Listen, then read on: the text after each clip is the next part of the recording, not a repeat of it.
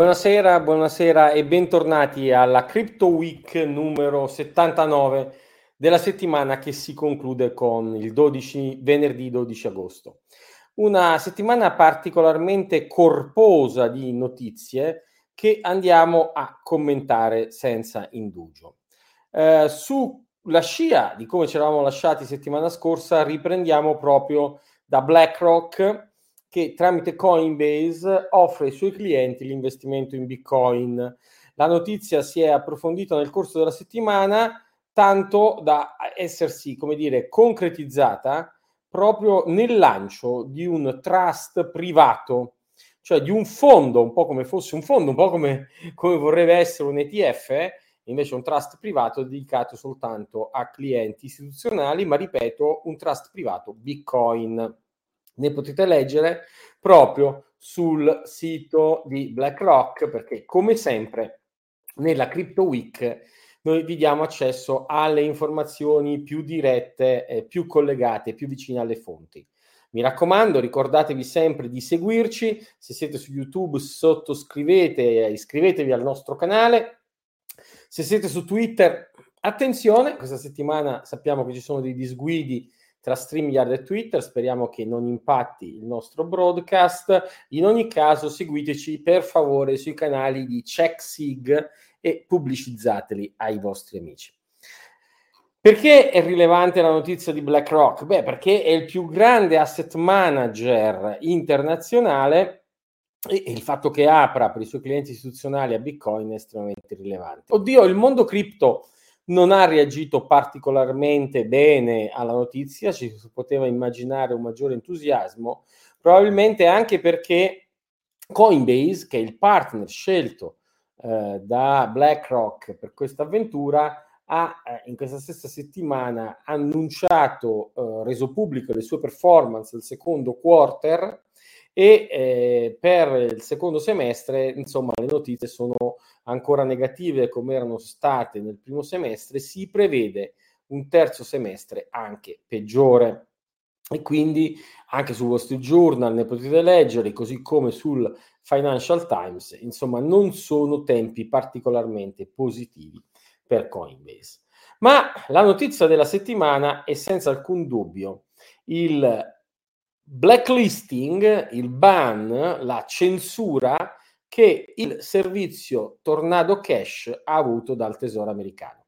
Tornado Cash è un servizio di crypto mixing. Che cosa vuol dire? Vuol dire che quando voi volete anonimizzare, o se voi volete anonimizzare le vostre transazioni su Ethereum, potete usare eh, questo smart contract che fa sì che voi mandate Ether a Tornado Cash e potete redimerli in futuro quando volete e sostanzialmente però passando da uh, questo mixer non è chiaro la, più la, la, forensica, la storia, la provenienza dei vostri ether e di conseguenza è un servizio di anonimizzazione che tutela la privacy. Ma perché il ban? Beh, il ban evidentemente del tesoro americano perché Tornado Cash viene usato per riciclare denaro sporco. Ovviamente la notizia è stata coperta da eh, CNBC, tanto quanto dal Wall Street Journal, ma di nuovo potete, vi suggeriamo di leggerla direttamente sul sito eh, del Tesoro americano che spiega il perché e il per come di questa messa al bando. Messa al bando che arriva peraltro dopo tentativi in precedenza di collaborare con Tornado Cash per fare in maniera che non fosse utilizzabile per il riciclaggio. Quando si tratta di questi temi, al solito la fonte di informazione più puntuale è Chainalysis, che dedica appunto un articolo alle sanzioni che hanno col- colpito il mixer Ethereum più popolare. In particolare spiega esattamente come funziona Tornado View, qual è la fonte dei fondi, eh, la provenienza dei fondi che vengono uh, mixati in Tornado Cash, qual è il rapporto con Lazarus Group, questo gruppo di hacker probabilmente nordcoreani che eh, fa questi attacchi hacker e poi eh, lava tramite Tornado um, un disturbo tecnico.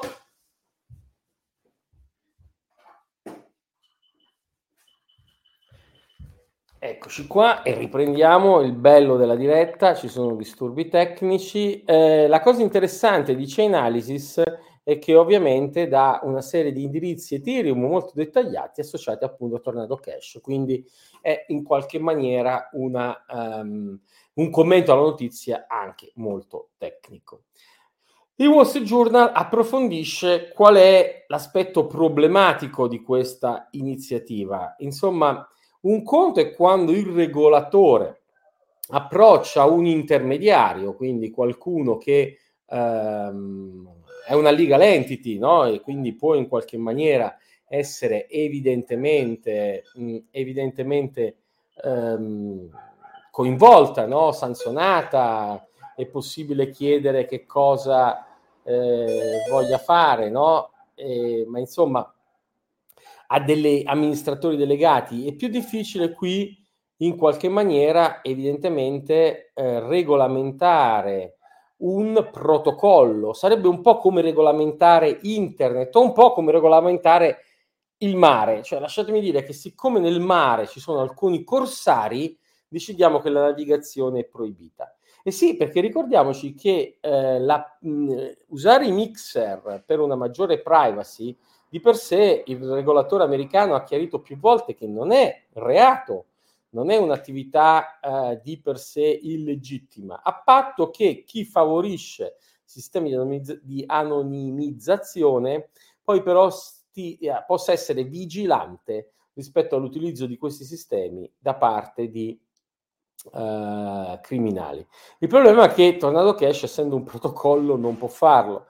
E allora quando uno tenta di, uh, non può regolamentarlo in maniera diretta, lo proibisce, quindi ne rende l'utilizzo inaccessibile a tutti gli attori regolamentati, beh, vedete che in realtà poi gli effetti sono piuttosto strani. Strani e li vediamo prima a livello aneddotico, per esempio qualche buon tempone si è divertito a mandare Ether che escono da Tornado Cash a indirizzi pubblici Ethereum di celebrità come Jimmy Fallon, Steve Hawking, Paul Logan e persino Brian Armstrong, l'amministratore delegato di Coinbase. Nel far questo, e quindi nel mandare eh, Ethereum associati ad attività di anonimizzazione che quindi sono state messe al bando e quindi che sono direttamente associate a tentativi di riciclaggio, ecco che i wallet Ethereum di tutti questi personaggi si trovano ad avere al loro interno del denaro sporco. E cosa si fa a questo punto? Si bannano tutti questi personaggi? Eh, insomma, il tema è evidentemente controverso. Di sicuro la presunzione con cui eh, gli sviluppatori di Tornado Cash raccontavano a marzo di quest'anno che eh, Tornado non poteva essere sanzionato eh, si è dimostrata ingenua. Eh, anche la parvenza di collaborazione che hanno dato ad aprile di quest'anno con OFAC, eh, facendo vedere che controllavano in qualche maniera con un Oracle contract la provenienza dei fondi, ovviamente non ha funzionato. E qui però vi faccio notare questo aspetto. Il tweet che state vedendo de- viene proprio da un dall'account di Tornado Cash. Quindi per carità è uno smart contract senza alcun dubbio, ma è una voce ufficiale che parla. Quindi abbiamo sempre a che fare con ambiti decentralizzati dove poi però insomma gli attori eh, che operano hanno dei nomi, dei cognomi, degli account, insomma sono fortemente centralizzati. Tant'è che pensate che su GitHub eh, il repository del codice Tornado Cash è stato eh, fatto sparire, è stato bloccato. Ma al di là degli scherzi del buon tempone, il vero problema è che se voi avete tra i vostri Ether degli Ether che derivano da Tornado Cash, il rischio è che gli exchange regolamentati vi rifiutino. Per esempio, DYDX, un crypto exchange, ha appena bloccato tutti eh, gli account eh, che hanno ricevuto fondi da Tornado Cash.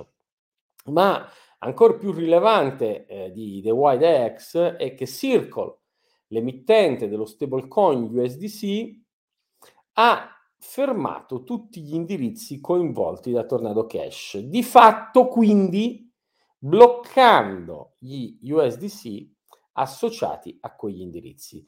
Jeremy Allaire, amministratore delegato eh, di Circle, non fa mancare la sua critica all'iniziativa eh, del Tesoro statunitense, ma eh, come vedete in questo thread su Twitter dice noi in quanto soggetto finanziario regolato dagli Stati Uniti non possiamo che attenerci a queste indicazioni. Indicazioni però che sono appunto un po' improvvide perché non si sa bene che cosa mh, vanno a colpire. Ad esempio Eric Vorove, eh, Voorhees, scusate, il, diciamo così, eh, l'ex amministratore delegato di ShapeShift, oggi eh, diventato una DAO, quindi senza un amministratore delegato, ma insomma figura eh, piuttosto influente nell'ambito cripto, consiglia a MakerDAO, che è uno degli emittenti di stablecoin algoritmici di maggior successo, DAI, di eh, non usare più USDC come collaterale. Sì, perché gli USDC che vengono mandati a DAI per emettere, eh, a MakerDAO, scusate, per emettere dei, dei DAI eh, in um, cambio, eh, se questi stablecoin USDC arrivano da indirizzi di Tornado Cash, beh, ecco che all'improvviso potrebbero non essere più validi, non essere più redenti.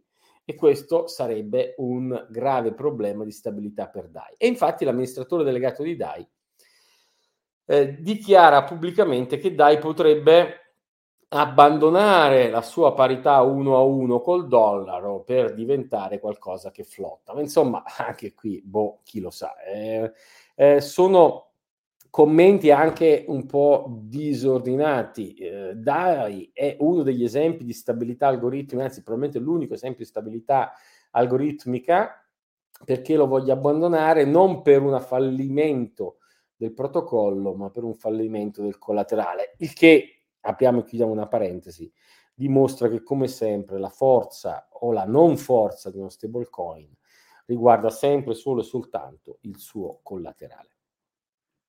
Uh, cambiamo argomento e andiamo a parlare di Ethereum. E sì, vi ricordate, settimana scorsa vi abbiamo accennato al fatto che si vocifera di eh, minatori Ethereum che possono voler rimanere sulla proof of stake e quindi forcare in qualche maniera Ethereum, se Ethereum, quello di Vitalik Buterin per intenderci, diventa proof of stake, potrebbe rimanere un Ethereum proof of work.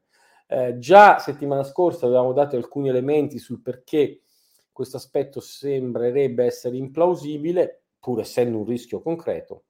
Di fatto JP Morgan, per esempio, questa settimana chiarisce che è molto più facile che i minatori di Ethereum si spostino su Ethereum Classic. Eh? Non so se ve lo ricordate, Ethereum Classic, ma era il primo fork di alcuni anni fa di Ethereum quando Vitalik decise di cancellare una transazione dal registro transazionale eh, di Ethereum per protesta qualcuno non volle seguirlo dette vita a Ethereum Classic, che quindi resterebbe una versione di Ethereum proof of work e quindi potrebbe in qualche maniera accogliere la potenza computazionale dei minatori Ethereum. Il fork invece di resistenza sull'attuale Ethereum ancorata a proof of work diventa implausibile, ve l'avevamo già spiegato settimana scorsa, fondamentalmente perché gli attori principali, e di nuovo in primi in questo caso proprio gli emittenti di stablecoin, sembrano del tutto convinti di voler supportare i loro stablecoin solo sull'Ethereum Proof of Stake. E sì, se avete uno USDC, cioè uno stablecoin emesso da Circle, e ce lo avete su Ethereum, oggi lo avete su Ethereum Proof of Work, domani rischiereste di averlo su Ethereum Proof of Stake nuova e sull'Ethereum Proof of Work che rimane a funzionare così come era ora. No, Circle vi chiarisce, guardate che noi redimeremo, eh, onoriamo soltanto il token sull'Ethereum Proof of Stake. La stessa cosa fa Tether, e insomma quando i due principali stablecoin chiariscono il loro supporto a Proof of Stake, eh, sull'Ethereum Proof of Work resta poco o nulla perché crolla anche tutta la DeFi. Tanto che anche Vitalik questa settimana ha dichiarato di non credere a un uh, fork di Ethereum uh, Proof of Work che possa avere una qualche chance di eh, in, realmente diventare significativo. Nonostante questo, badate che ci sono tre crypto exchange che lasciano scommettere i propri trader sull'Ethereum fork e in particolare da questo punto di vista segnaliamo il bel post su LinkedIn di Carlo Clerici che salutiamo, non sappiamo se oggi ci sta seguendo in diretta come al solito, ma eh, che chiarisce un aspetto molto importante. Il futures su Ether è in backwardation, cioè il prezzo futures, quindi il prezzo a una data futura, è più basso del prezzo spot. Che cosa vuol dire? Beh, ah, insomma, è molto semplice, in primissima battuta vuol dire che c'è un po' di scetticismo nel mercato. Il mercato sta apprezzando il rischio che il passaggio a proof of stake non abbia successo e quindi che in qualche maniera eh, il prezzo futuro di Ethereum possa essere più basso. Oppure, come dice qualcuno, in realtà i trader preferiscono avere Ethereum in mano spot adesso e non Ethereum una data futura come si ottiene tramite il futures, proprio perché immaginano che ci potrebbe essere un fork e quindi vogliono avere il token sia sulla chain proof of stake che sulla chain proof of work. Eh, vediamo, vedremo cosa accadrà. Intanto leggetevi le considerazioni di Carlo Clerici. Eh, se ne parla tanto e se ne parlerà ancora tanto di questo passaggio a proof of stake di Ethereum, anche perché proprio questa settimana è stato fatto il test finale. E sì, eh, lo racconta persino CNBC, lo potete leggere su The Block o lo potete leggere anche su Coinbase, ma insomma eh, l'Ethereum Proof of Stake, cioè la merge della blockchain di Ethereum con la Beacon Chain Proof of Stake è andato live su Girly e Girly era l'ultima delle testnet su cui bisognava fare questo esperimento. Tanto che pare che insomma Ethereum possa andare proof of stake addirittura prima del 25 settembre, ma il 10 o il 15 di settembre. Si saprà la data esatta pianificata settimana prossima. Eh, la questione non è solo tecnica, ovviamente Ether, cioè la criptovaluta della piattaforma Ethereum, ha avuto un apprezzamento estremamente significativo in queste settimane. Era facile immaginarlo, insomma, mh, che col successo di tutti questi tentativi eh, di merge sulle testnet, appunto, che hanno avuto successo, il token si è apprezzato tantissimo perché sconta eh, già il successo del passaggio eh, della mainnet, eh, della rete vera e propria. Che cosa succederà da qui al 10 al 15 settembre? Beh, insomma, è chiaro che eh, se Ethereum passasse veramente a proof of stake, è probabile che, il, mh, mm, che Ether si apprezzi ancora molto. Se invece ci dovesse essere un fallimento tecnico, eh, vedremo un severo ritracciamento. Ma diciamo che se finora l'apprezzamento che abbiamo visto era facilmente in qualche maniera eh, preventivabile, da adesso in avanti è un po' un rosso nero eh, da roulette. Se eh, l'esperimento avrà successo, Ether va su, se non avrà successo, Ether andrà giù. E quindi a questo punto non è più un investimento razionale, ma è più una scommessa. Per tutti quelli che ci chiedono approfondimenti su cosa sia Ethereum Merge, segnaliamo l'articolo di Coindesk, ma anche e soprattutto questa settimana il bel articolo, eh, il bel scusate, report di Kraken, che come sempre con la sua Kraken Intelligence, la sua agenzia di ricerca, pubblica Securing the Chain, Proof of Work versus Proof of Stake. Leggetelo se avete voglia di approfondire questi temi tecnici, è pieno di eh, tante informazioni, tanti dettagli su come è possibile raggiungere il consenso distribuito. Torniamo agli aspetti regolamentari con questo articolo del Wall Street Journal che, eh, stanno, che ci dice come i regolatori stiano ragionando eh, stia, i regolatori, in questo caso americani, quindi la Security Exchange Commission, la CFTC, stiano valutando di chiedere agli hedge fund che hanno più di 500 milioni di dichiarare la loro esposizione alle cripto. questo anche per evitare un po' il rischio appunto dei fallimenti alla Celsius. Celsius che pare stia negoziando con Ripple, lei stessa in causa con la Security Exchange Commission, per vendere i suoi asset. Ripple ha chiarito che non comprerebbe Celsius, ma comprerebbe soltanto alcuni asset di Celsius. Nel frattempo, Sam Bankman Fried, il salvatore, il cavaliere bianco che tanto ha investito eh, per salvare alcune iniziative che stavano per fallire, non ultima Voyager eh, Digital, ha dichiarato chiaramente che i 70 milioni utilizzati per salvare Voyager sono stati un po' buttati eh, nel cestino, diciamo così, per evitare mh, volgarità e stare sugli eufemismi. In realtà c'è un bel articolo di CNBC che chiarisce come probabilmente ehm, FTX, cioè la borsa di cui Sam Bankman-Fried è amministratore delegato, aveva già dei legami molto profondi con Voyager Digital e quindi quello che potrebbe sembrare un atto di generosità forse in realtà non è affatto stato un atto di generosità, ma è stato il tentativo di salvare in extremis Voyager prima che un fallimento di Voyager gestasse fango anche su FTX. Uh, la, l'onda lunga della crisi del credito, del lending nel mondo uh, DeFi eh, non si è ancora spenta. Questa settimana è Hotbit, il crypto exchange Hotbit, a sospendere il trading e i prelievi, eh, formalmente per il fatto che un suo impiegato, un suo ex impiegato è stato incriminato ed è inquisito, eh, ma si sa, per i risparmiatori la cattiva notizia è sempre quella di avere i propri fondi bloccati. La DeFi ogni settimana offre un piccolo scandalo, questa settimana si tratta di circa 600 mila dollari rubati a Curve, il protocollo. Pare, come racconta Decrypt, con uh, un attacco hacker in realtà molto tradizionale che avrebbe colpito il front-end, quindi nulla a che fare con smart contract o giù di lì. Ma badate, c'è sempre qualche progetto, qualche smart contract che perde, per esempio altri 600 mila dollari sono spariti dal progetto DeFi Blur Finance, in particolare qui è lo sviluppatore che è sparito, probabilmente è scappato con i soldi.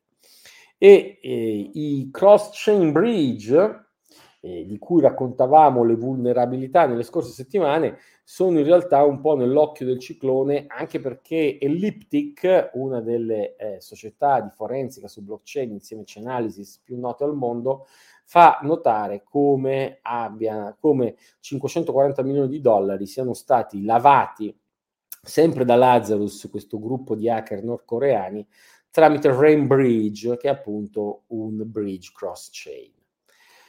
Il Financial Times chiarisce che la Security Exchange Commission sta facendo un clamp down, una, una stretta sull'industria dei digital asset e quindi questo è un po' un momento di tensione e eh, alle regole di reporting che vi dicevamo sui fondi edge in realtà abbiamo anche indagini, pare, su Bitfinex, abbiamo la solita senatrice Warren che addirittura vorrebbe che il regolatore bancario, cioè eh, l'Office of Currency Controller, eh, facesse un passo indietro e eh, revocasse l'autorizzazione alle banche a svolgere il ruolo di crypto custodian. Abbiamo um, la United Nations Development, una, un'agenzia United, delle Nazioni Unite che addirittura eh, chiede ai regolatori di proibire alle banche di gestire eh, cripto. Oddio, in Europa lo chiede anche l'autorità bancaria europea, ma in questo caso perché le Nazioni Unite sono preoccupate? Perché vedono i paesi in via di sviluppo andare sempre di più verso Bitcoin e chissà perché la cosa li preoccupa probabilmente, non capiscono che in realtà Bitcoin è molto meglio di tantissime monete locali di questi paesi in via di sviluppo e potrebbe dare stabilità e benessere ai risparmiatori di quei paesi. Comunque è indubbio, i regolatori americani sono sul piede di guerra e lo sono, badate anche sulla solita idea del dollaro digitale, quindi monitorano attentamente gli stablecoin come USDC, eh, continuano a indagare se non Tether, Bitfinex e quindi continuano a guardare con cattivo occhio USDT, eh, ma ragionano sull'oro coin. Sempre sui temi di stablecoin, questa settimana abbiamo trovato uh, su Bloomberg anche un articolo interessante sulla Nigeria, la più curiosa, la nazione più curiosa per quello che riguarda le cripto, perché la Nigeria, qualcuno di voi si ricorderà che la Nigeria ha lanciato il suo stablecoin, il suo Sango coin, eh, ha flirtato con le cripto, poi le ha proibite, vabbè, insomma, articolo gossipato. Avviamoci alla chiusura con quella che invece è stata la notizia italiana. Eh, vediamo l'articolo a eh, Repubblica eh, che racconta come appunto il um, New Financial Technology NFT sembra essere una truffa che ha truffato oltre eh, 6.000 persone in Italia. Noi abbiamo trovato una piccola perla, siccome di NFT è scomparso tutto dalla rete, abbiamo trovato in realtà il video, uno dei loro video divulgativi. Fatico a capire come si possano ingannare 6.000 risparmiatori con un video così chiaramente, insomma, poco affidabile, no? fatto dai loro uffici di Dubai, dai loro uffici di Lugano, neanche fossero una grande banca internazionale da personaggi eh, piuttosto impropri. Dispiace certo vedere coinvolti con New Financial Technology anche Bicademy, l'amministratore delegato di Bicademy e personalmente interviene personalmente in eh, questo video. Eh, insomma, andate a guardare se volete questo, questa perla di kitsch truffaldino italiano. Eh, dispiace anche perché poi Bicademy, eh, come suona probabilmente a qualcuno, è una società che ha fatto tanta formazione. Certo, tra i suoi formatori non trova il sottoscritto, trova i soliti noti, Giacomo Zucco, Amadori, Capaccioli, Mazzoli, che insomma insieme all'amministratore legato Pascotto, chissà perché, si trovano sempre coinvolti con queste iniziative borderline, probabilmente loro non ne sapevano nulla. Certo è che Bicademy con la sua reputazione ha attivamente contribuito a dare servizi a quella che bah, decideranno le forze dell'ordine e gli indagatori, sembra essere la prima truffa cripto tutta italiana di un certo livello. Chiudiamo con una nota eh, curiosa per gli storici della blockchain. Chi segue il mondo cripto dal 2014-2015 si ricorderà R3, si ricorderà Digital Asset Holding lanciata da Blightmaster, si ricorderà ASX, la borsa australiana che diceva di voler usare la blockchain per il settlement, tante altre borse con cui io ho parlato in questi anni sono andato dietro a questa bufala, a questa idea, è ovvio che a distanza di 6-7 anni è eh, chiaro che questo è un fallimento, cioè non è stato eh, consegnato nulla. Per chi insomma ama queste, si ricorda di queste cose, può essere utile rivisitarle 6-7 anni dopo per vedere come erano implausibili. Lasciateci ricordare che dal 2015 che andiamo raccontando e spiegando a regolatori, a operatori di mercato, a banche, ad amministratori delegati di borse internazionali, che la blockchain non serve a nulla se non alla scarsità in ambito digitale. Tanti commenti questa settimana. Allora, eh, prima di chiudere, mh, mm, allora, Diego Giacomini ci c'è un sacco di food da parte di varie testate giornalistiche italiane sul mondo cripto con articoli che non dicono proprio le cose come stanno. Cosa ne pensi? Beh, eh, caro Diego, se qui ti riferisci però a New, New Financial Technology, beh, eh, ci credo. Il problema è che il titolo qual è?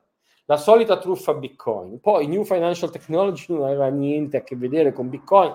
Dal nome NFT che voleva evocare NFT al loro NFT coin, insomma ho provato a spiegarlo anche su Sportello Italia, su Radio 1, eh, non c'è nulla di particolarmente interessante. Danilo Campagno dice bisognerebbe bannare anche le banche, visto che in una lista stilata le banche sono al primo posto per riciclaggio. Eh, Danilo capisco, approvo e sono il primo critico quando si dice del riciclaggio in ambito cripto a spiegare che è ridicolo, incomparabile rispetto a quello che avviene attraverso il mondo finanziario internazionale. Eh, ricordiamoci che CSBC però appunto è stata multata per oltre un miliardo di euro per non aver vigilato sul riciclaggio. Quindi in qualche maniera almeno gli attori regolamentati in qualche maniera col riciclaggio avranno a che fare.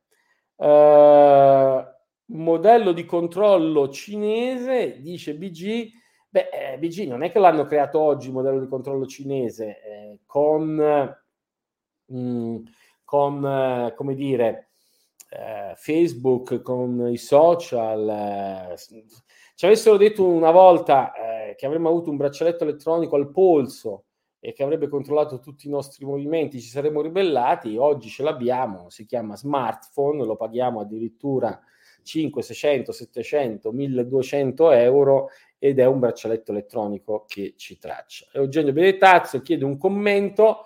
NFT, eh, New Financial Technology e Bicademy Beh, Eugenio, l'abbiamo dato, qui bisogna evitare le querele. Eh, è evidente che ci sono i soliti italiani impegnati nelle solite iniziative più o meno chiare. Saranno gli inquisitori, i regolatori, gli investigatori a vedere. Nel frattempo abbiamo tanti investitori truffati, eh, tanta, eh, come dire, eh, reputazione rovinata, no? E poi ci sono i soliti noti che invece hanno la loro reputazione immacolata, vanno da truffa in truffa eh, eh senza eh, che in qualche maniera eh, la loro reputazione sia eh, rovinata. Eh, Gamma Doors ci chiede se è possibile acquistare Bitcoin direttamente senza passare un intermediario. Sì, è possibile perché insomma ehm, ci sono una volta, voglio dire, se io e lei ci incontriamo in strada io posso darle dei bitcoin, lei mi dà una forma di formaggio, possiamo farlo. Certo, ehm,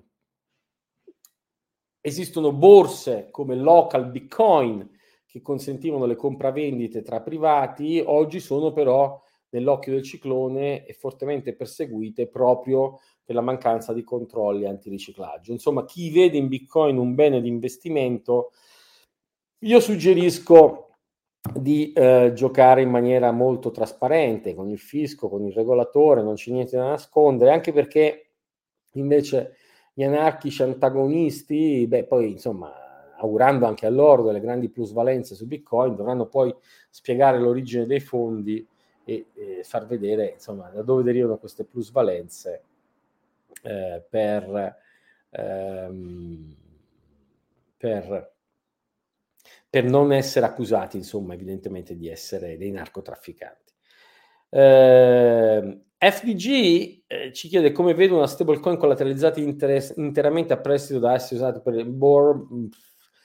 Allora, le stablecoin per essere stabili devono essere collateralizzate in maniera efficace e trasparente, anzi devono essere sovracollateralizzate. Punto, non ce n'è. L'attualità politica italiana, no, per carità, io non, mh, mm, non posso, non, non, amo occuparmi di politica e niente, poi dopo ci sono diversi commenti più o meno centrati sugli argomenti del giorno. Vedo che, insomma, in qualche maniera la puntata è stata molto seguita anche oggi, nonostante siamo alla vigilia eh, del weekend eh, ferragostano e quindi in quanto tale eh, come sempre io auguro buon weekend a tutti e soprattutto vi ricordo buon Bitcoin a tutti.